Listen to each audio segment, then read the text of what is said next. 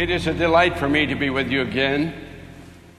And uh, need I tell you again that uh, my wife and I pray for you every day and have for 20 years as we've watched the ministry of Colonial Baptist Church take form and substance. And uh, I am thrilled to see what God is doing here in Cary, North Carolina. And I appreciate you praying for us and supporting us as missionaries. Uh, little did I know that uh, when my wife and I moved to uh, Norfolk, Virginia in 1958, that we would be there now 51 years, winning and training the military for Jesus Christ. And the ministry then would branch out to other cities, other countries. We've been in France now ministering to French sailors for 37 years. We have been ministering in Ukraine with Russian Ukraine military for just a little more than a decade. And tonight by the Black Sea, there are a group of uh, military from different countries around Ukraine who are meeting in family camp that's directed uh, by our uh, staff over there. And so it's been a great privilege for me to see how God has worked in the lives of so many military who are scattered around the world tonight on probably every continent around the world who once came to missions to military as a sailor, soldier, marine. And uh, of course, the great joy is when your own children serve the Lord.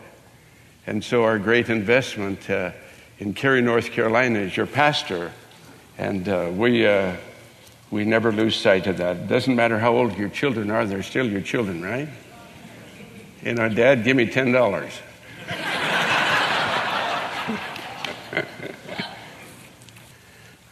We are living in turbulent times, and I don't need to tell you that. But as I was thinking about these moments that I would spend with you, I was thinking of the word anchor. I'd invite your attention to the book of Hebrews, chapter 6. I'm going to take this verse and then uh, come through the back door on my text that I really want to share with you from the book of Matthew. But I think if, if no one this summer has shared this verse with you, uh, I want you to see it. Hebrews chapter 6, verse 19. Which hope we have as an anchor of the soul that innereth within the veil or into his presence. This is possible because Jesus is our forerunner. He is the one who has run before. He's explored literally. He's gone into the Holy of Holies, and there he is tonight for every one of his children and for anyone who wants to ascend to the throne to begin a new life in Jesus Christ. The word picture here is that of a harbor. And the author of Hebrews is saying that here is a safe place to drop anchor in the haven of rest. And the reason that it is a haven of rest and the reason that it is a secure anchor place a place to drop your anchor is because it's within the veil. And as you read the book of Hebrews, the way that you enter within the veil into the Holy of Holies is through prayer. So I'm saying to you that prayer is an anchor in a turbulent time. I'm sure that many of you know that. But you know, I always need to be reminded that God has for me for all of his children a place of anchor in the haven of rest. That's an immutable fact, as he says in the book of Hebrews, chapter 6. That's his sovereign promise. The great question is how do I apply that immutable fact in my life? That is, how do I discover the secret of prayer as the anchor of my life in a turbulent time. As your pastor said, I've been saved now about 60 years. And I'm only in kindergarten in the subject of prayer. I would only like to share with you some simple principles that I've learned along life's pathway where I need an anchor for my life. And I found the principles always true. For those principles, turn with me to the book of Matthew, chapter 6. Matthew, chapter 6, verses 5 through 7. I always love to hear the rustling of the leaves. I know that I'm in a good church when I hear the rustling of the leaves of a Bible. That should be normality, but I'm afraid across the country today, one of the reasons that we are in turbulent times is the Bible is not the authority of most people. It is a great day of dawning when you discover that this book is the authority of life. And that my access to the one who inspired this book, the Holy Spirit, and the one in whom the theme of this book, the Lord Jesus Christ, wants to commune with me, wants to commune with you. And as I read this portion of Scripture in Matthew chapter 6, I'm mindful that it's never too early to pray. But as I read the Bible, I discover that for many people, it is possible to be too late to pray. In fact, as you read the story in Luke 16 of a man who fared sumptuously every day, he died and entered the school of prayer. And you can read the context in Luke chapter 16. Begin about verse 19. Not right now, but I just want to tell you the story because most of you know the story. But, you know, it's an alarming thought that this man prayed too late. And he learned something too late. He learned, first of all, that Hades was a real place that Hades was a place of fire. Hades was a place where he prayed really for the first time. His prayer wasn't answered because he prayed to a man. And by the way, it's the only place in the Bible where someone prayed to a man. He prayed to Abraham. But he prayed too late. He prayed for a drop of water, and he discovered that his prayer was not going to be answered, though he prayed fervently, sincerely, genuinely, but he prayed too late. He found himself in a place that he had made a choice. He knew he was beyond hope. And so all that he could pray was, oh, if you'd just send someone, in this case Lazarus, to go warn my brothers that they will not come to this place. So, what a privilege it is. Well, we're here on planet Earth. Well, your heart is beating to encourage you in one of the greatest privileges ever given to mortal man, and that is to pray. How do I put this awesome thought into practical application in my life? I'd just like to share four thoughts with you from this text in Matthew 6 the discipline of prayer, the discernment of prayer, the definition of prayer, and the delight of prayer. And all of them are found in just these few little verses in the book of Matthew. Let's read them. Matthew chapter 6, verse 5. And when thou prayest, Thou shalt not be as the hypocrites are, for they love to pray standing in the synagogues and in the corner of the streets that they might be seen of men. Verily I say unto you, they have their reward. But when thou prayest, enter into thy closet, or enter into the room, or Uh, into a secret room, and when thou hast shut the door, pray to thy Father which seeth in secret, and thy Father which seeth in secret shall reward thee openly. But when you pray, use not vain repetitions as the heathens do, for they think that they shall be heard for their much speaking. What a simple passage of scripture that Jesus is giving to his disciples. I, I could understand why, as it says in Luke 11, when, when Jesus ceased to pray, the disciples said to him, Lord, teach us to pray. How should I pray? The first challenge that I found in my life is the discipline of prayer.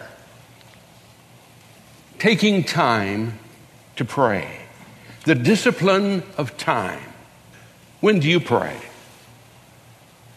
Do you pray? Do you pray or do you say a prayer? I said prayers for the first part of my several years in life, but then one day I prayed. It is possible to say prayers. But since saying that first prayer 50 years ago, I've discovered there is a great challenge in taking time every day to pray. The psalmist said in Psalm 5 3, My voice, O Lord, shalt thou hear in the morning. He had discovered a secret of prayer that the morning was the gate of the day. And like the gate of the cities of David's time, if that gate was secure, the whole city was secure. And so the morning was the gate of the day. And the psalmist knew that if the, if the gate of the morning was secure, the day would be secure. And so he said, Lord, every morning, in the morning, I want to lift my voice up to you. Or as he said in Psalm 95, Oh, come, let us worship. Let us bow down our knees before you. Why? Because I need to pray. I need to take time to pray. Oh, as he said in Psalm 27 8, when thou saidst, Seek my face, my heart said, Lord, thy face will I seek. Is that how your heart responds to prayer? When thou said, Seek my face, my heart said, Lord, I want to pray. I want to have fellowship with you. I want to enter into communion with you. One of the great challenges is that to pray is, it's really impossible to pray half heartedness. No other experience in life must be entered into with every, mi- every part of my being, my mind and my heart and my soul. If I don't engage my heart and my mind and my soul in prayer, I can't really pray. Because God knows my heart. He knows my thought. He knows my being. And, and so I've discovered that there must be a discipline of time. In other words, if I haven't decided that I'm going to set a, Uh, aside a place and a time to pray, then I've allowed something else to set its priority to manage my time. How important is it that I pray? I believe it's the highest act that a Christian can enter into, and that's communion to pray. There's a discipline of time, but also there's a discipline of finding that place, as I said. I believe that one of the great secrets of learning to have a quiet time with the Lord is that you've determined a place where you're going to meet with the Lord. The light is there, the chair is there, it's a quiet place, it's a private time where you're going to engage your mind and your heart and your soul, and you're going to pray to your Heavenly Father. You're going to make a rendezvous with eternity. You know, the Lord Jesus, the Son of God, rose early in the morning because he wanted a place to meet with his Father, to pray. If it were important, if it were imperative for the Lord Jesus Christ, the Son of God, the Eternal One, to meet with his Father early in the morning, and sometimes at night, and during the day. If it were imperative for him, how much more we frail creatures need to take time every day to pray. But I can assure you that unless you determine a time and a place when you're going to pray, Hours and days can slip past, and you've missed the great opportunity of the day. Have you discovered that a day without prayer is a day without blessing? Have you discovered a life without prayer is a life without blessing? But Daniel would rather spend a night with the lions than miss a time of prayer. That's how important it was to him. And I believe that someday when we cross beyond, we will discover that one of the greatest privileges that was given to us on planet Earth was coming to the throne of grace as a child of God, boldly through the blood of Jesus Christ, Hebrews 10, 19, and 20, and enter into a communion, a relationship with the God of heaven and earth. The discipline of a place. You can choose. He will meet you wherever you choose. It, might be at your desk in the office. It might be in your automobile. You know, it doesn't matter the place, but that's an assigned place that you're going to determine to meet with Him on your schedule and on His also. I think of the discipline of the motive. Why do I pray? You know, God not only hears my words, but He knows my thoughts. The psalmist said, Search me, O God, and know my heart. Try me and know my thoughts, and see if there be any wicked way in me. You know, when I pray, that's really the only way that I can pray because God knows my motive. Search me, O God, and know my heart. Oh, ye shall seek me and find me when you shall search with me for all your heart, Jeremiah 29 says. God wants my motive to be right. Oh, because you can ask and receive, not because you ask amiss, that you might consume it upon your own lust. And so when I think of just putting this anchor of truth and hope into my own personal life, I realize there is a discipline of time, there is a discipline of place, and there's a discipline of motive. And all of those are responsible in my hands. It is my call. It is my choice. It is my privilege. Think of that. But as I read this, he says, Yes, when you pray, when you pray, enter into the closet and shut the door. In other words, there is a discernment in prayer. Into the room by yourself to pray. Why? Because I need to shut out the clamor of the world. I need to be alone with God. I need to be alone with the Lord Jesus. I need to shut out the world and be shut in with Him. And I need that experience every day. You see, because when I shut out the world and I'm alone with God and my heart and mind and soul is engaged in the Word of God by the Spirit of God and fellowship with Him, I discover fresh the character of God. No place do I discover more the character of God than in the hour of prayer. The seraphims cried in Isaiah's day, Holy, holy, holy, Lord God Almighty. And you know, when you get alone with the Lord, you discover that yes, God is holy. He brooks no rivals. But I also discover that God loves me. He loves me. He's holy, but He loves me. I discover that the Lord is not slack concerning His promises, some men count slackness. And He's long suffering to usward, not willing that any should perish.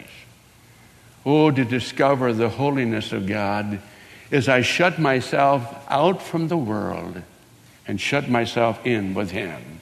I discovered that all of the promises, and someone told me there are 30,000 promises in this book. In 1 Kings 8:56 it says, "Not one word of all these good promises have ever failed." 1 Kings 8:56. Good verse to underline your Bible. Have you discovered that not one word of all the good promises of this book have never failed? have never failed me. They've never failed you. And this is the promise, John said, even eternal life.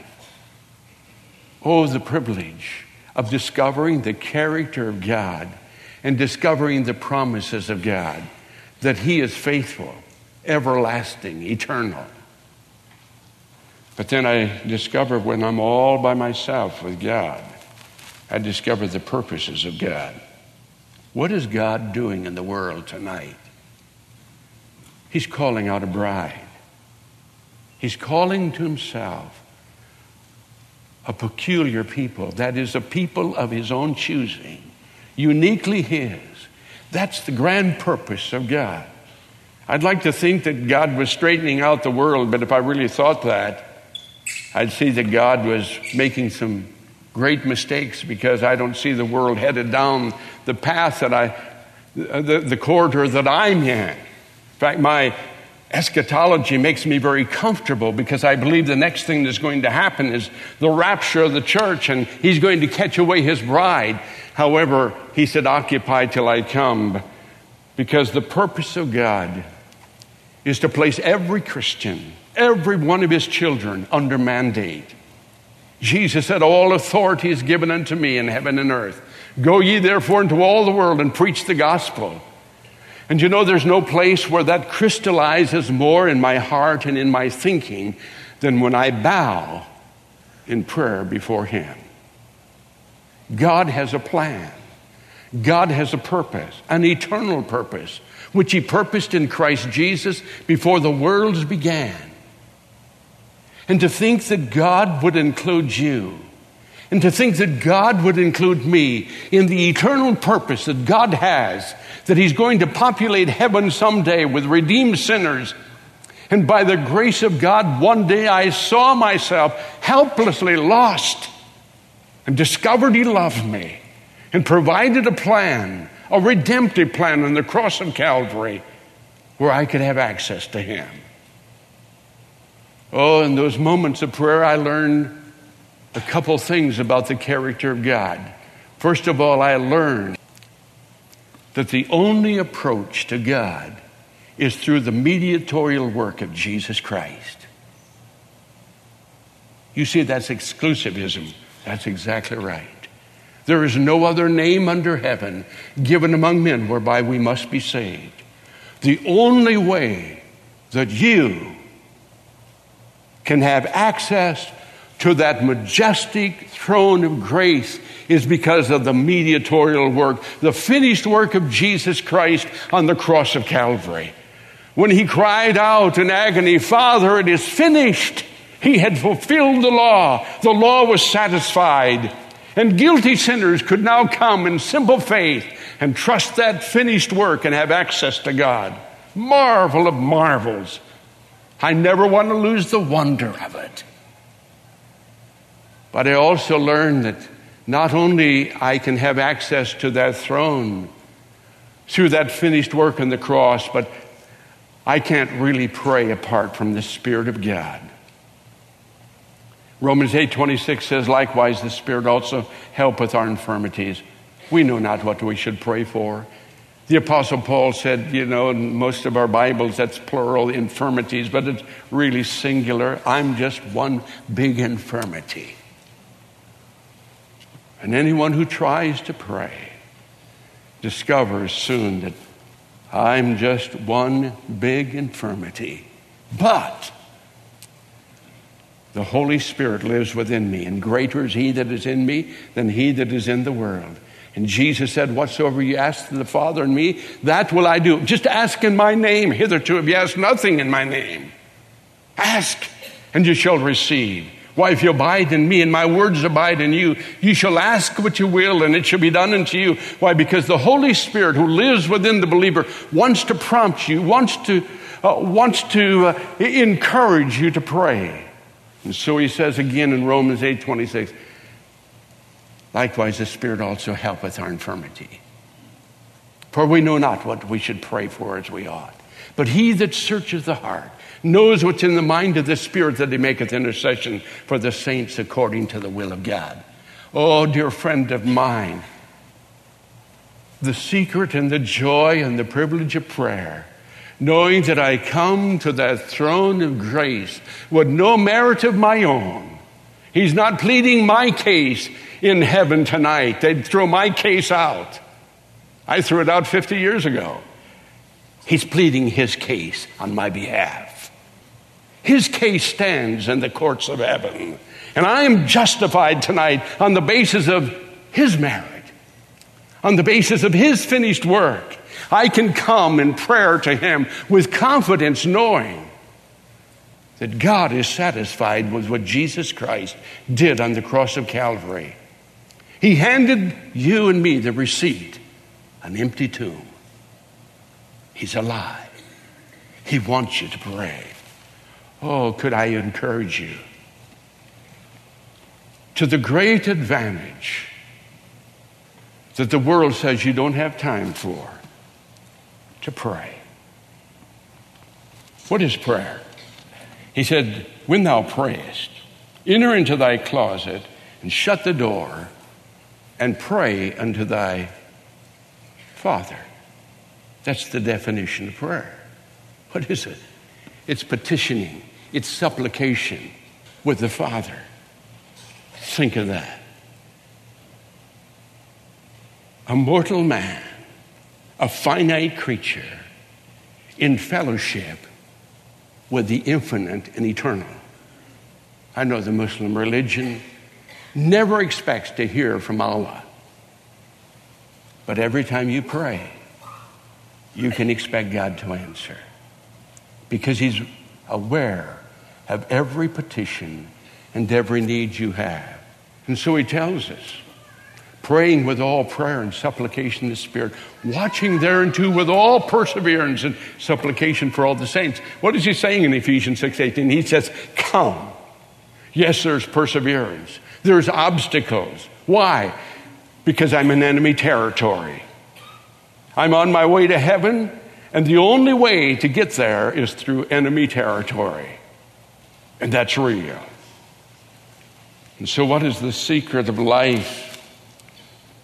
Well, the definition of prayer is simply this I'm not praying to idols. Prayer is not a technique. Prayer is not mechanical. Prayer is not a ritual. Prayer is not even a course in seminary. Prayer is communion. Prayer is fellowship. You can come just as you are. Of course, the Bible teaches there could be no hidden agenda. Because if I regard iniquity in my heart, the Lord will not hear me. He that covereth his sin shall not prosper, but whoso confesseth his sin shall have forgiveness. But if we confess our sins, he's faithful and just to forgive us our sins and cleanse us from all unrighteousness. My little children, these things I write unto you that you sin not. But if any man sin, we have an advocate with the Father Oh, the invitation of heaven is to come. And the reason maybe I don't come more often is because I believe that I can do what needs to be done without Him. What a tragedy. What blindness. Growing in spiritual maturity is not being able to handle the challenges of life more adequately by yourself, but it's the recognition that I need Him in the smallest details of life. So, the delight of prayer is that He said He would reward you openly. Well, that is a delight of my heart, and it's a delight to your heart if you enter into that secret, privileged time of prayer. How does God reward you?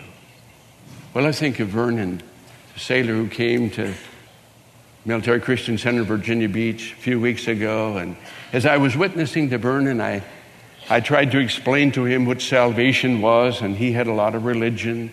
He had gone through college and studied a little religion. But he really didn't understand that salvation was a free gift and it was personal. So finally, I turned around to a board and I wrote John 3:16 up on the board. And instead of whosoever, I just drew a line and I said, Vern, whenever you really want to settle it with Jesus Christ, you know He died for the world, but now coming to grips that He died for you. is a new beginning of life. So I'll just leave this blank here. That was Saturday night. Sunday morning, he came up to me in church and he said, Keith, did you see what I wrote on the board? I said, No, I, I haven't been out to center. Uh, this morning he said, Well, he said, you need to check. And what happened was he wrote his name in there. John 3:16 became personal. For God so loved Vernon that he gave his only begotten son. And once he put his name in there, that verse took on new meaning. So Vernon went back to the ship. The ship pulled out and went to Mayport, Florida, where we have another ministry to the military. And uh, they befriended him, and they also befriended other fellows on the ship. And one of them was Corey. And Corey was far from God. He knew little or nothing about Christianity. But he saw the kindness that Christianity brought about. And so their ship pulled back into Norfolk, Virginia about two weeks ago. He came to the center and sat through Bible study and sat through the routine of center operation, a free meal, friendship, and all of those things. And then one of the staff had the privilege of leading him to Christ. I'll never forget as he stood in that circle and he, his hands wringing, here's a muscular sailor said, This has been the blackest night of my life. I've never had a family, tears running down his cheek. He said, I've never had friends, I've never had a church. But I've discovered this reality in Jesus Christ. In the last two weeks, he's been back on the ship and they said, Corey's got religion? That can't be. He's got salvation? Oh no. It'll soon pass away. The delight of prayer.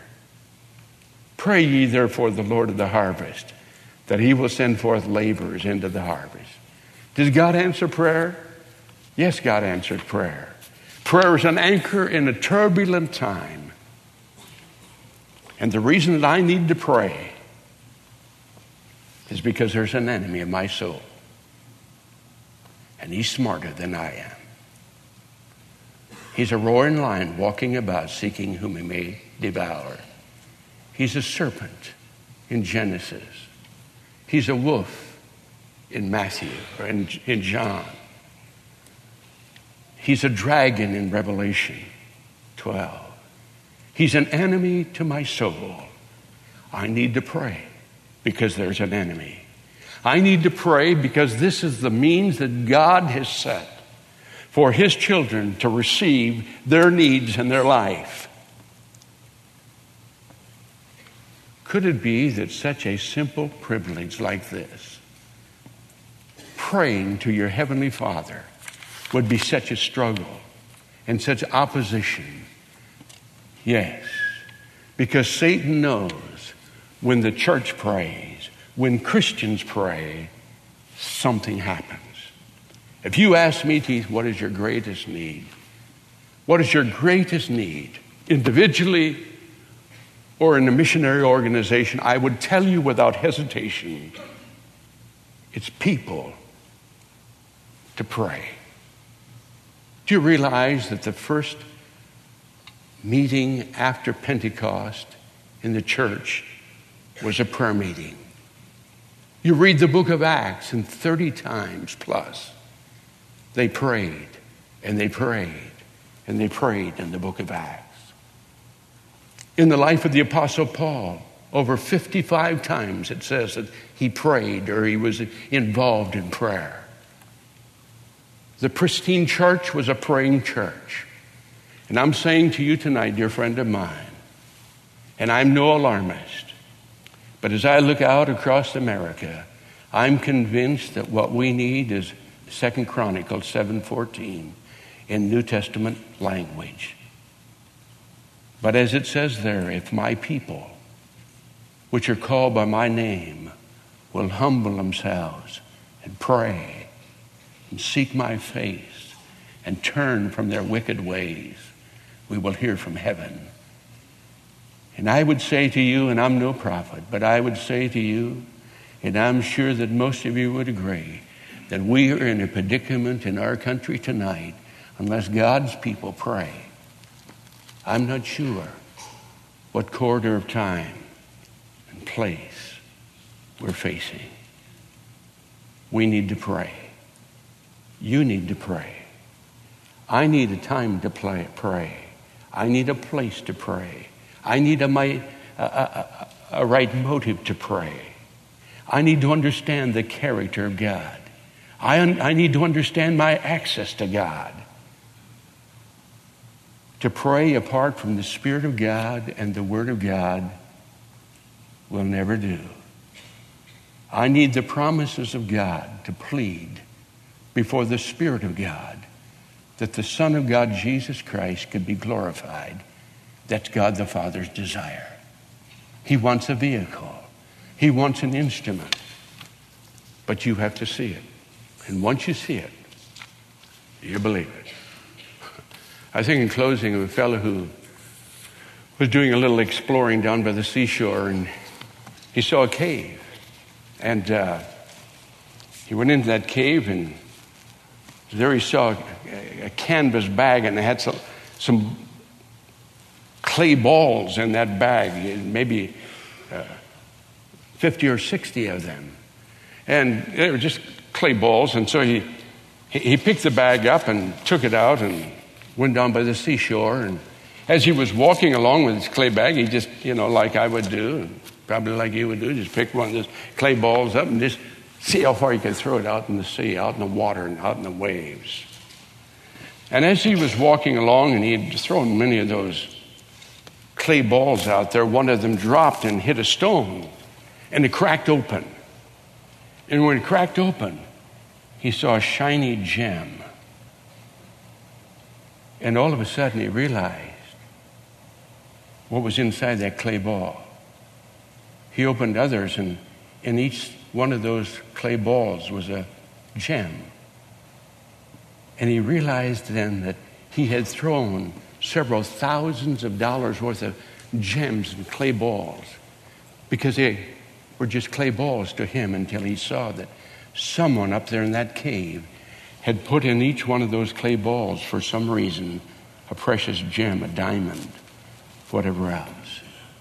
Do you know, as I think of life's journey, often we see the opportunity, whether it's prayer or whatever it might be, is just a clay ball. Yeah, I can pray or I don't have to pray.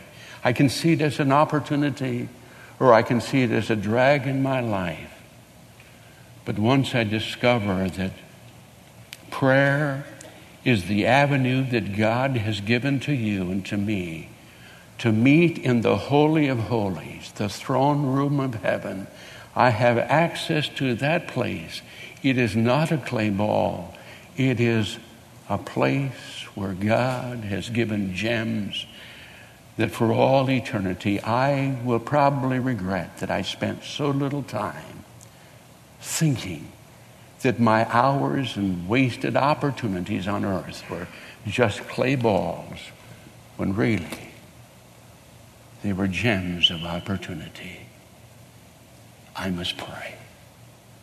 God invites me to pray. The first prayer that I can pray is God, be merciful to me, a sinner. Lord Jesus, I know that I'm not your child. I know that I'm not worthy of heaven. But Lord, I believe that you died on the cross of Calvary for all my sins. And Lord, I want to trust you with my load of sin. Maybe you're like Vernon. You have prayed to God about everything but your sin. But that moment, that sailor, Vernon, prayed to Jesus Christ about his sin and trusted the Lord of glory with that load of sin, and he went free. If that's your case, he's waiting for you to pray. You have access to him through Jesus Christ. But if you're his child, oh, dear friend of mine, what Cary, North Carolina needs more than anything else is for you to pray for your neighbor, for your friend, for that one that you think is impossible, for me, for missions to military, for the gospel of Jesus Christ that is being witnessed around the world. God's ordained method is prayer. You can meet at that throne. Let's pray.